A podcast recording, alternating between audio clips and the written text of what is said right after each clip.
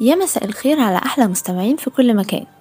أهلا بيكم في حلقة جديدة من برنامجكم قصة إرادة برعاية مبدعون تحت إشراف أستاذة هبة صقر معاكم نورا حمدي هكون معاكم كل أسبوع كل جمعة الساعة 12 الحلقة الأولى والتانية اتكلمنا عن قصص أجنبية بس النهاردة معانا نموذج مصري اتحدى الإعاقة وقرر يبقى بطل. استنونا بعد الفاصل علشان نعرف مين هو بطل النهاردة ونسمع قصة إرادته ما تروحوش في أي حتة.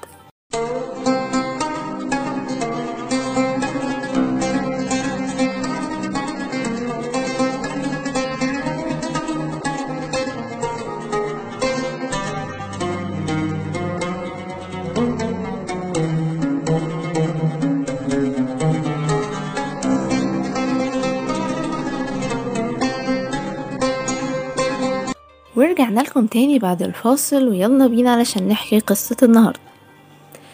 في الحلقة الأولى طلبت من حضراتكم إنكم تغمضوا عينيكم وتسدوا ودانكم وتقولولي حسيتوا بإيه. بس نموذج النهاردة هنغمض عينينا بس.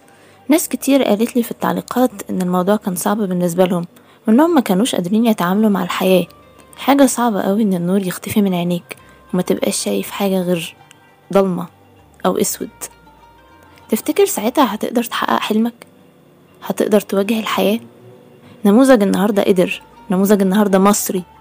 قدر يتحدى كل حاجة وبقى مشهور وبقى بطل. بطلنا النهاردة هو عمار علي محمد الشريعي بطلنا كان كفيف. اتولد في سمرلوط سنة 1948 في محافظة المنيا. بالرغم من إنه كان كفيف إلا إن كان ليه بصمات وعلامات في الموسيقى العربية وكان أحد أعمدة الموسيقى في مصر. ده غير طبعا موسيقى التصويرية للمسلسلات وأفلام كتير كلنا عارفينها. كان ليه مواهب كتير وحفظ خمس أجزاء من القرآن في مرحلة طفولته. كان سباح محترف. اتعرف على الموسيقار كمال الطويل واتبناه واتبنى موهبته. ولما دخل المرحلة الثانوية اتعلم علوم الموسيقى الشرقية على يد أساتذة كبار في المدرسة. وده كان من خلال برنامج عاملاه وزارة التربية والتعليم للطلبة المكفوفين. عزف على البيانو والأكورديون والعود وبعد كده الأورج. ولأن الأكورديون كان محتاج نسبة بصر عالية جدا ومش أي حد يقدر يعزف عليه إلا إنه تحدى كل ده وقدر يعزف عليه وكان بيحبه جدا. والناس كانت منبهرة بيه وكانت شايفاه بطل لأنه بالرغم من إنه كفيف كان بيقدر يعزف على الأكورديون باحتراف. بدأت رحلته العملية كعازف سنة 1970 بعد كده اتجه للتأليف والتلحين. زادت ألحانه عن 150 لحن لحن كتير لمطربين ومطربات مصريين. فاز بجوائز كتير عالمية وعربية. بعد كده اتجه لأغاني الأطفال واهتم برعاية المواهب الجديدة. ولما كانت القوات المسلحة بتقيم حفلات نصر أكتوبر كان هو اللي بيبقى المسؤول عن الموسيقى بتاعتها. اتصاب بأزمة قلبية وتوفى 2012 وهو عنده 64 سنة. بكده تكون انتهت قصة إرادة النهاردة. نموذج مصري.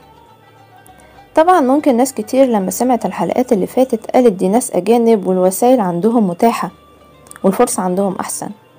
إنما لأ النهاردة أنا قررت أجيب لكم نموذج مصري عشان أكد لكم إن اللي عنده حلم وبيسعاله يقدر يحقق كل حاجة. ما تحلمش الحلم وتتكلم عنه وخلاص. خد خطوة وابدأ بيها مهما كانت ظروفك. الحلقة الجاية هتكون آخر قصة إرادة معانا. استنوني يوم الجمعة الساعة 12 في برنامجكم قصة إرادة. تقدمه ليكم نورة حمدي برعاية مبدعون تحت إشراف أستاذة هبة صقر. تصبحوا على خير.